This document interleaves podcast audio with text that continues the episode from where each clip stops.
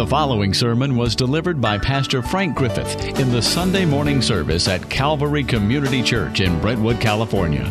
You'll find more information at calvarytruth.org. Turn with me to Philippians. What you just heard is exactly what Paul is wanting to uh, change in the hearts of the Philippians. He wants them to come to be a people of praise, that they are aware of just what it means that God has brought them into the kingdom of his dear son and has given them eternal life. And he wants them to become those who praise God, who live their lives in praise of the living God. And so he keeps on talking about some very specific things, which are marks of our faith in Christ. And today, guess what the mark is? It's the mark of contentment. Contentment. Listen to this. This is uh, Philippians 4 verses 10 through 14. Listen to these words. But I rejoice in the Lord greatly that now at last you have received your, cons- you have revived your concern for me. Indeed, you were concerned before, but you lacked opportunity. He's talking about the fact that they had given him a gift. Now remember that uh, Paul is in prison. That's where he's at. He's under some pretty severe uh, situation. And he is doing his work as an apostle as he is in prison in Rome. And so he says he thanks them for their gift. They now had an opportunity to give to him again. And listen to this. Not that I speak from want.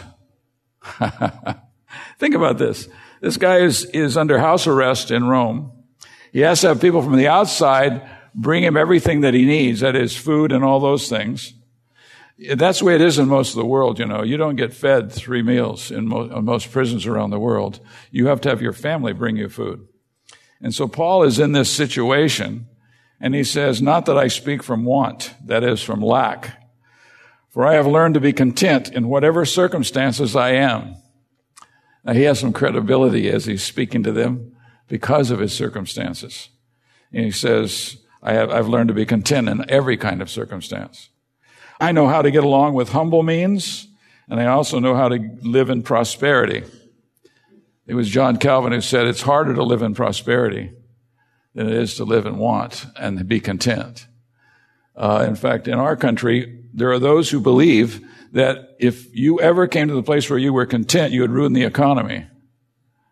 We need to be all having a lot of greed in our hearts so that we will be purchasing new things, that we need to be a part of this consumer culture. But Paul says, I've learned to be uh, content in every kind of circumstance in the middle of verse 12, in any and every circumstance, I have learned the secret. It is a secret. He's robbing the, the mystery of religions from a word, and he's saying, I have learned the secret of being filled and going hungry, both of having abundance and suffering need. I can do all things through him who strengthens me. Nevertheless, you have done well to share with me in my affliction. You yourselves also know, Philippians, that in the first preaching of the gospel after I left Macedonia, no church shared with me in the matter of giving and receiving except you alone. And even in Thessalonica, you sent gifts to me. In Thessalonica, we, we don't know for sure, but it was, he, it appears as though from his letter to them, he only stayed there a few weeks, two or three weeks, and yet a gift came from the Philippians because they were concerned for him. And here's a man who's living by faith doing the work of the gospel. And he says, I want you to be the same way. I want you to have contentment. In Luke 12, Jesus said to his disciples, beware and be on your guard against every form of greed. For not even when you have, when one has an abundance, when you have a whole lot of stuff, does his life consist of his possessions. It's really an amazing phenomena that you can own a whole lot of stuff. You can have a hard time even finding a place to store it all. And yet you can lack contentment. And so what he's, what he's telling them is that what Jesus is telling them, beware of greed. Peter, the apostle Peter said, referring to unbelievers, he said, in their greed, they will exploit you with false words because they want to get something from you. They want you to be their followers. And Paul also warned about those who suppose that godliness is a means of great gain. What he means by that is there are those who quote, preach the gospel and do it because it's monetary gain. And he, and Paul says that's foolish. And he warned believers against that. There was an ad campaign a few years ago, if you remember it, Schlitz beer. Is that still a beer? I don't even know. But anyway, there was a, they had an ad campaign and the, the, the phrase that they use, you only go around once in life, get all the gusto you can.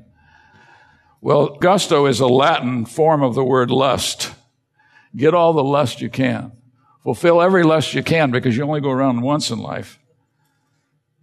There's a, there's a, a fable. We don't know that this is really true, but J. Paul Getty was once asked, it is said, whether this really happened or not. Some, someone said to J. Paul Getty, supposedly, how much is enough? And his answer was, what? A little bit more. You all know it, right? Isn't it, isn't it funny how that is true in our hearts? Just a little bit more. Now, what, what Paul is concerned about is he wants this church at, the, at Philippi to look like the people of God. You see, he is convinced that the most effective way we can bear witness to the world of the reality of who Christ is and the kingdom of God and what a great and glorious thing it is to come to faith in Christ and become a part of the very kingdom of God in this world today. The best way, he wanted us to live such a life that people would have to say to us, why are you the way you are? You know, in, uh, in the New Testament, it tells us that, for example, in First, First Peter, Peter told the people that he was writing to because they were going through persecution. And he says, you're going to be heavily persecuted. You're going to go through some really difficult times. And you need to be prepared to give an explanation for the hope that lies within you. I used to wonder why nobody ever asked me, why are you so full of hope? I've actually never had anybody ask me that. Maybe you'll ask me now because I said this, but no one's ever asked me, explain to me why you have all this hope. Well, these, these people that Peter's writing to are being persecuted. They're in difficult circumstances. And he says the way you should respond to these circumstances should cause people to say, wait a minute, I don't understand. Why are you so filled with hope? In your terrible circumstances. And in fact, as Paul's writing these words from prison in Rome, we ought to ask him, why are you so hopeful? Now, I want us, I want us to look at a couple things. You notice the little handout in your bulletin. There's a little outline there of this passage. The first, the very first point is, what does contentment mean? What does it mean to be content? Well, D.A. Carson says it's a state of happiness and satisfaction independent of external circumstances. Now the key is that last phrase, independent of external circumstances. Have you ever, have you ever felt like that? Man, if I could ever just get through this, I can finally find happiness and contentment and satisfaction. If I could just get through this. I experience that all the time.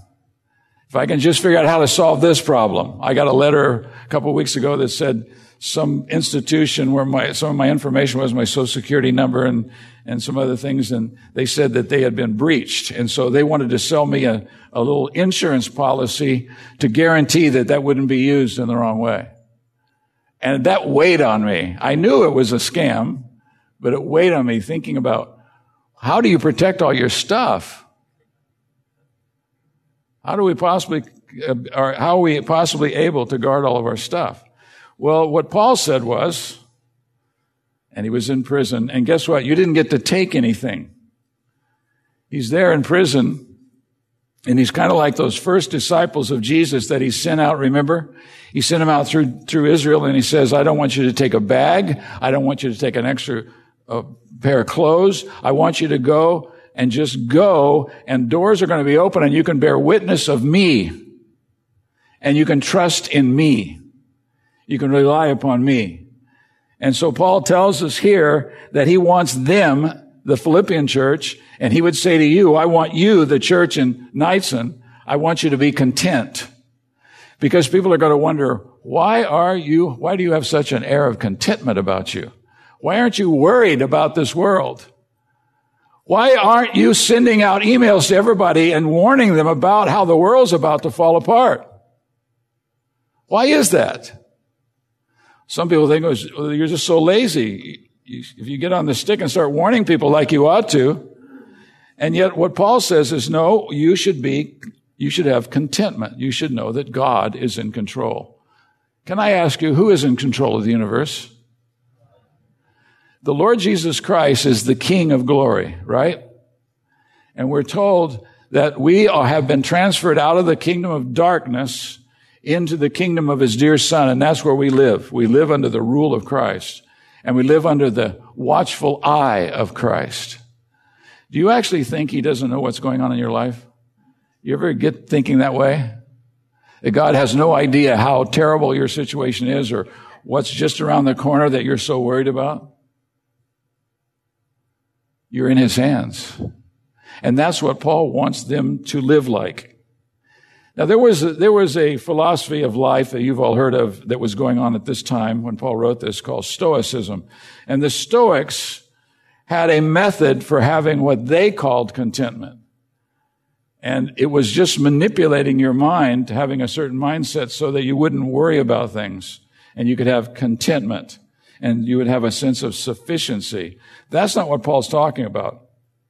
What Paul is talking about is a mindset that's based on reality.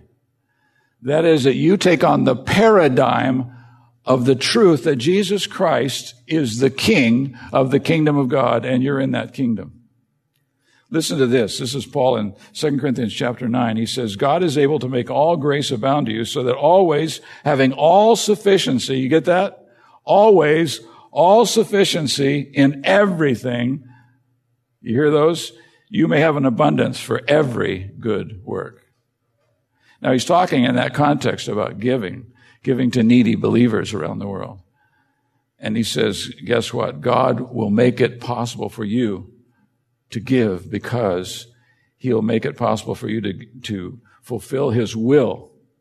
He goes, and then he says, God made, a, made us adequate as servants of a new covenant. The only reason that we're able to give, like uh, you just heard this testimony, I got a letter from Jim Robinette, who's in Kampala, a missionary in Kampala. Some of you might remember him. He's been to our church several times. And Jim is uh, basically ministering to street kids. Now, street kids in Kampala are different than here. Well, no, not that much, actually. These kids have run away from home. They don't want to be with their parents, and they're in abject poverty. He sends me these pictures of these kids sleeping in this room they have for them. And most of them have one tennis shoe on. One shoe, but that's some kind of, that's a sign of something. They have something. And he says, pray for us that we'll be able to convince them that they can trust God and go home to their family. Isn't that amazing? And you see, the, the, the, the, fact is that God is able to meet the needs of his people. But he wants you to receive it from him as a gift. And that means it's by faith. Now, what's the, what are the benefits of contentment? Well, if you notice in verse, verse 10 and 11, notice again what he says. But I rejoice in the Lord greatly that now at last you have received your concern for me. You have revived your concern for me. Indeed, you were concerned before, but you lacked opportunity. Not that I speak from want, for I have learned to be content in whatever circumstance I am in. Whatever circumstance I am in, I have contentment. It's totally, it is totally unconnected from your circumstance. You know, sometimes we know people who, who have so much that they ought to be content, and yet there's no contentment. And other people who ought to be worried sick and they have contentment. What's the difference? Well, according to Paul, you can have contentment independently of your circumstances. And that's what he's arguing for. And so he's saying two things. The benefits of contentment, first of all, are not being dominated by our needs. Are you dominated by your needs?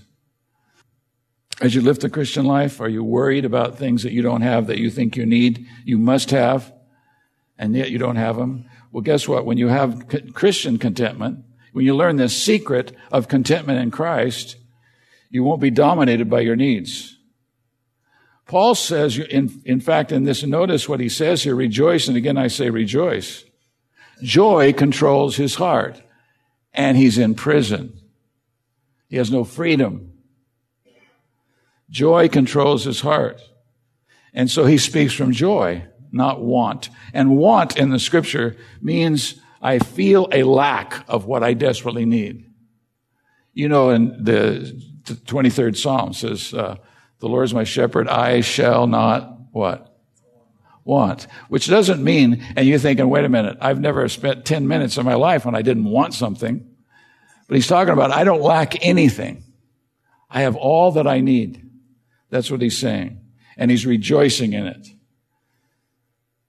Jesus said in Matthew 12, the mouth speaks out of that which fills the heart. The word fills means controls the heart. What fills up your heart? What controls your heart? So what's, what's filling Paul's heart when he says these words? It's Christ. It's joy. His joy in Christ fills his heart. And so as joy is controlling his heart, he seeks from joy, not from want. And you would think that what he would do would send them a list of things that he needs. Now he does that sometimes. He says, send my scrolls, uh, send, send this, send, send Mark to visit me, to be with me. But, but he's, when he's talking about contentment, he's saying, I am totally independent of my circumstances in my contentment because joy fills my heart. The second benefit of contentment is not being limited by your circumstances. And that's why Paul says, I've learned to have contentment in whatever circumstances I am. I've learned. What does that mean? He's learned on, on my part. It actually means is very emphatic. It's I myself on my part, I've learned something. I've learned how to be content. Have you learned how to be content? Have you learned how to be content in any and every circumstance? That's what Paul's wanting this church to do so that they'll have a valid testimony to the world around them. Why aren't you people worried sick? Why aren't you working hard to, to get more and more and more? Build bigger barns. Why aren't you? And he says, when there, when you're asked this, you, you can have an answer because I have joy and contentment in Christ. He's everything I need. And he says he had learned to be content with what God provided. You, you do understand that God is in control of your life, don't you? You, don't you understand that God is sovereign over all things and there's nothing that's out of his control? There's not one single atom in the universe that is outside of his control. Now, sometimes that scares people because then they think you're blaming God for all the bad stuff that goes on in the world. That's not the point. The point is that God is sovereign over all. And yes, he could even keep me from making mistakes. He could keep you from making mistakes. But he hasn't done it, has he?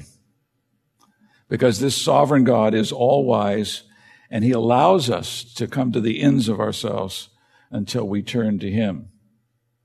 And so Paul says, I've learned to be content with whatever God's provided, irrespective of my circumstances. It's significant that he learned this, and you have to learn contentment. It doesn't just come automatically. It comes from understanding who Christ is and what Christ has done. You heard this testimony by from, from Brenda, and uh, I hope it's I hope it sinks into your heart that you understand that it's God. It is the God of the universe who has reached down and blessed her life through people. And this is what the testimony of the church is to be. So to be content for Paul meant that he learned to be content. So he no longer spoke from the, from this mindset of want. It's, it's really hard not to, as an American, not to always want something. Isn't that what we're supposed to do? We're supposed to accumulate things. But then when you get my age, you're wondering, what are we going to do with all this stuff anyway? My wife's really wondering that. She's worried. I, I got she's not here, so I can tell you again. She's really worried about all these books that I have. Because she thinks I'm going to keel over and she's going to be stuck with moving these books around. So if you need some good Bible books, exposition, and theology, when I die, come and talk to Judy. She'll dispense those books. Want is a disposition. It's a mindset. It's a paradigm. It's a way of looking at life. John Calvin said that man can never be poor in mind who is satisfied with the lot which he has been assigned by God. God has placed you where he's placed you for his good purpose and his glory. And he wants you to learn to be content with where he has placed you and the way he's worked in your life. And so Paul says, in whatever circumstances I'm in, Now, there's three contrasts here in verse 12. If you notice, it says, I know how to get along with humble means. That's talking about money. And also, I know how to live in prosperity. In any and every circumstance, I have learned the secret of being filled, that's food, and going hungry. Have you? Both of having abundance and suffering need. So he talks about money and food and possessions. And so he says, whatever circumstance I'm in. And he, and he mentions these three different categories. First, I know how to be humbled and I know how to abound. Remember in this book, in chapter two, what he said about Jesus? Although he was in the form of God, he did not think, think being equal with God, which he was, was something he needed to grab and cling to and hang on to and use for his own benefit. But he emptied himself and took on our humanity and became a servant. So the God of the universe, and we're told in John 1 that he's the one who actually did the speaking into existence in the, in the creation. It was the Son of God. He had everything. He was in the form of God. And yet he didn't think it was so important to have this equality with God manifest that he would cling to it rather than come and become one of us and die on the cross to set us free. Isn't that amazing? And you see, so Paul understands that because my Savior was humbled, I can be humbled. And I also know how to, be, to abound. There were times like David had sent him a gift, and so he's been given this gift, and he says, I can have it either way, it doesn't matter. I can have nothing or I can have everything. And then secondly, food. I've learned the secret of being filled and going hungry. I don't like this particular part of it. Do you? He's learned this secret quite literally. He's learned this secret. It's a secret. This is probably a great diet plan. I've learned this secret. This really is a technical term for the mystery religions because they were built upon secrets that you could only know as you became an initiate. And Paul says, Oh, I've learned the secret of being filled or going hungry and not letting it steal my contentment. Isn't that amazing? So incredibly practical. And then third, he talks about positions. He says, it doesn't matter whether I'm having abundance or suffering need. Remember, do you remember the account in Acts where Paul was on this, on the sea day and night clinging to some wreckage? Have you ever been that poor? Where the only treasure you had was a piece of wreckage you could cling to so you could breathe air? And he said, I've learned contentment. Striking things, he knows the secret of both plenty and want. And as I said, Calvin said learning how to abound is much greater than learning how to be poor. He said it's harder. It's harder to be content when you have all kinds of resources. And we all know that's true because having a lot of resources mean I need a lot of stuff. So I have to accumulate a lot of stuff. But Paul said, I've learned he wasn't like the rich man. Remember the rich man who said, Man, what am I going to do? I filled all my barns up. I'm going to have to build, I'm going to have to tear those down and build bigger barns because I want to get some more stuff. And so Paul experiences this plenty or want. He says, I have contentment. Contentment. I'm satisfied. Jesus is in control. I don't have to fall apart every time I get a little bit of news. You know, you are, you guys, in, in this day and age, you are so vulnerable to being continually pushed this way and that by all the latest stuff, especially if you stay on a computer all the time or, a, or an iPhone and you're seeing the latest news. I used to read the news every single day, New York Times, bad news city. In fact, you know the best thing I ever read in uh, New York Times? I just remember this. I had it in front of my Bible. This is a column by Nicholas Kristof. He's an unbeliever. He's not a Christian by his own profession. And yet this is what he said. Because he travels all over the world and he, he, he uh, writes about different situations in the world. And so he goes everywhere and he sees all kinds of things. And he says, in reporting on poverty, disease, and oppression, evangelicals are disproportionately likely to donate 10% of their incomes to charities, mostly church related. Most important though, or more important, they go to the front lines at home or abroad in the battles against hunger, malaria, prison rape, human trafficking, or genocide. And some of the bravest people you will ever meet are evangelical Christians. And he thinks you're all crazy for what you believe. But he can't get over how your lives bear testimony to the reality of Christ.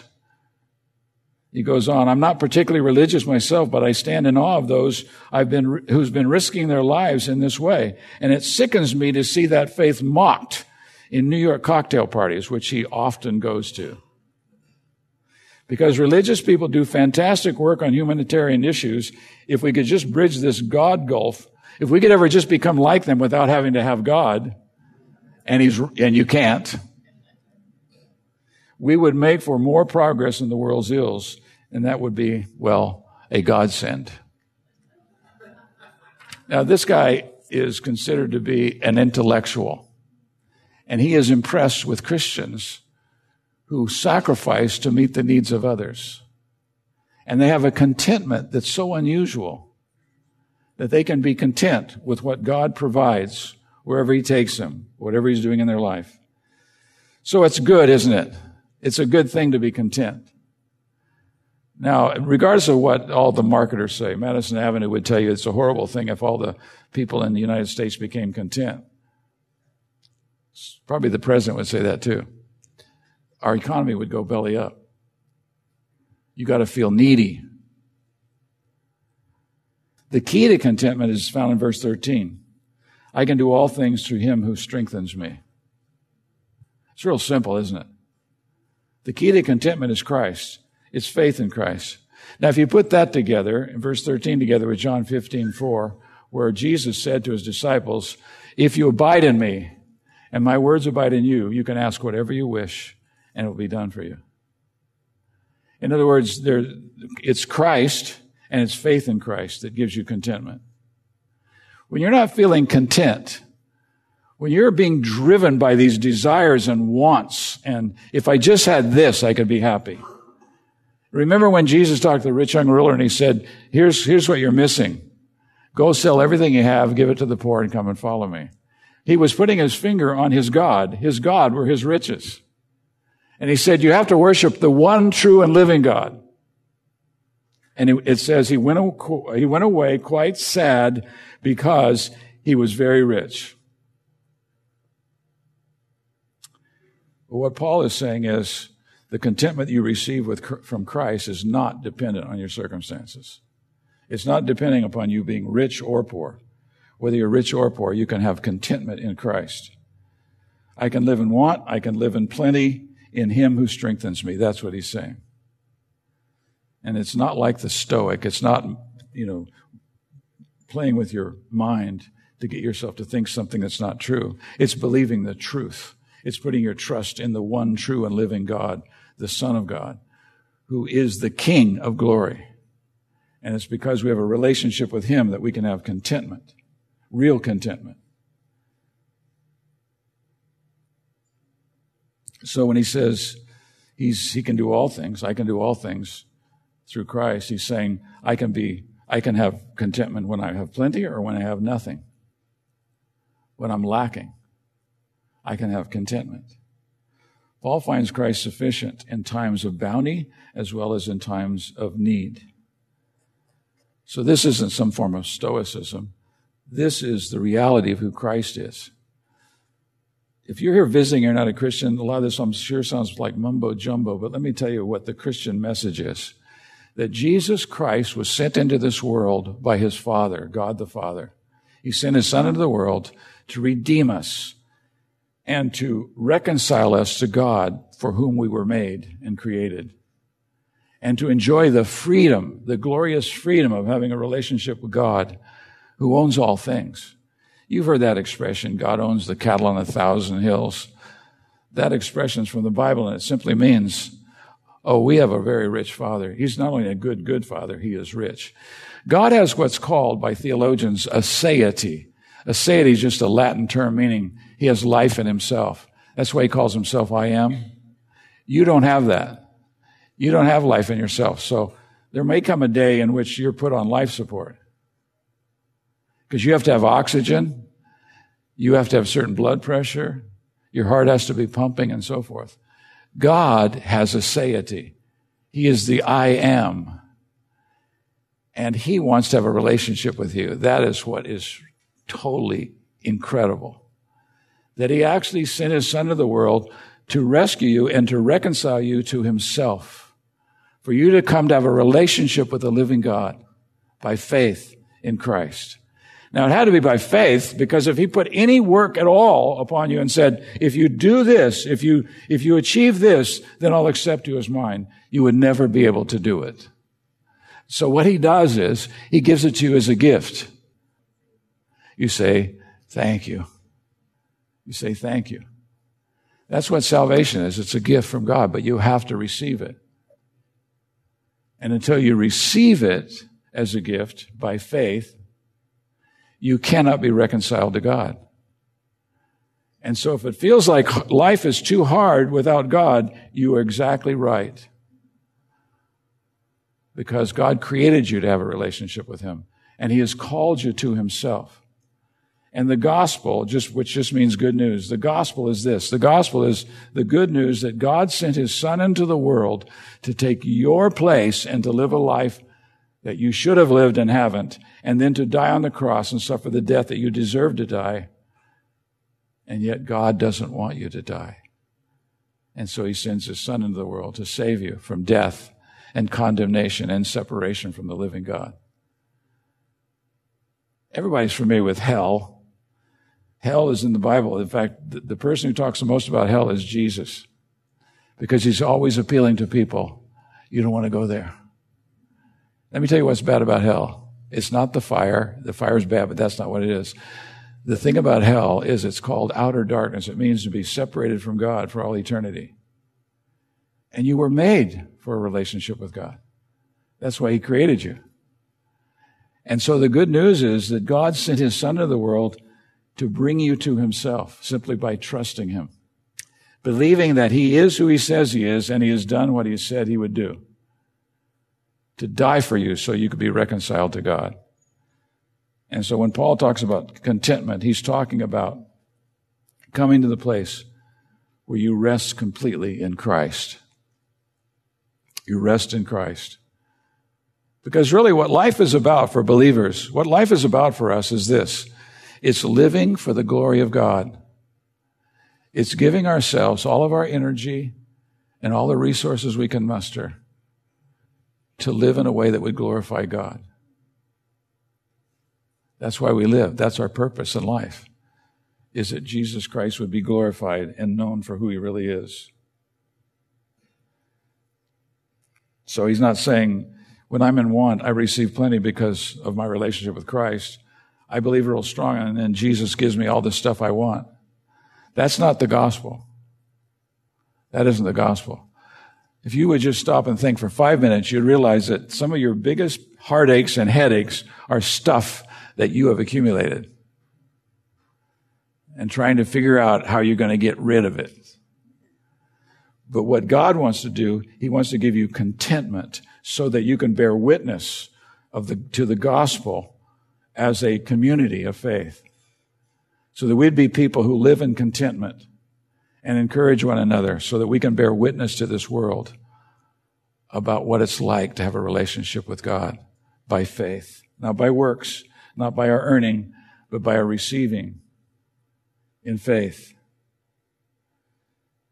So Paul's perspective is being conformed to his death so as to attain resurrection.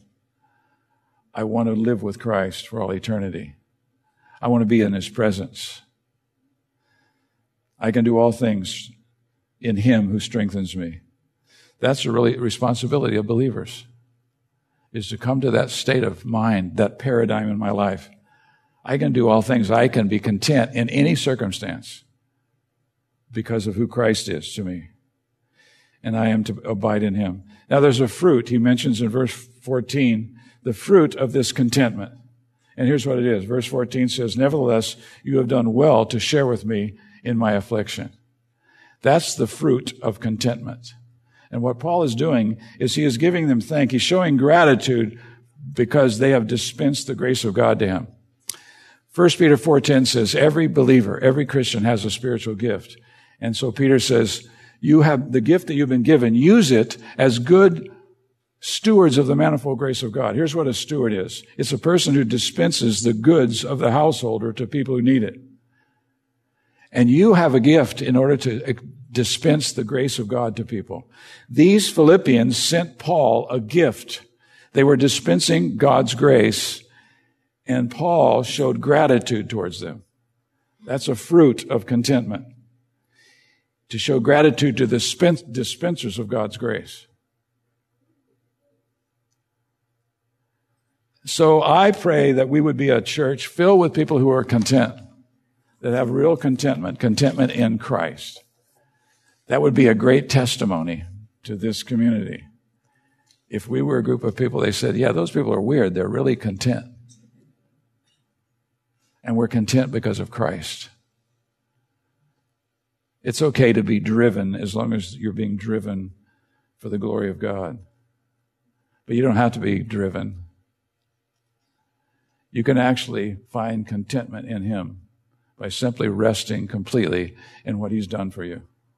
That's what He has called you to. Let's pray. Our Father, we pray and ask you that you would bring us to a place of real contentment in our lives and help us to be ready to give an answer to those who want to know why we have this hope in us. Father, thank you for all the rich, rich blessings that you have poured into our lives, all the relationships Thank you so much for the testimony we heard this morning, Father. It touched our hearts because we realize that you took us off the hash heap and you caused us to sit with princes. You've given us a place, a family, a purpose in life. And it's all because we simply trusted, put our trust in your son. We thank you so much for the benefits of knowing you. And we pray that as we leave this place, as we sing this closing song and leave this place, that we would go rejoicing in the fact that we can be content and that we can be a testimony to the fact that the living Christ, the living Christ supplies everything we need, even unseen things. And we pray that you would instill that in our hearts, Father, and that our lives would show it. In Jesus' name, amen. To respond to this message or learn more, please visit calvarytruth.org.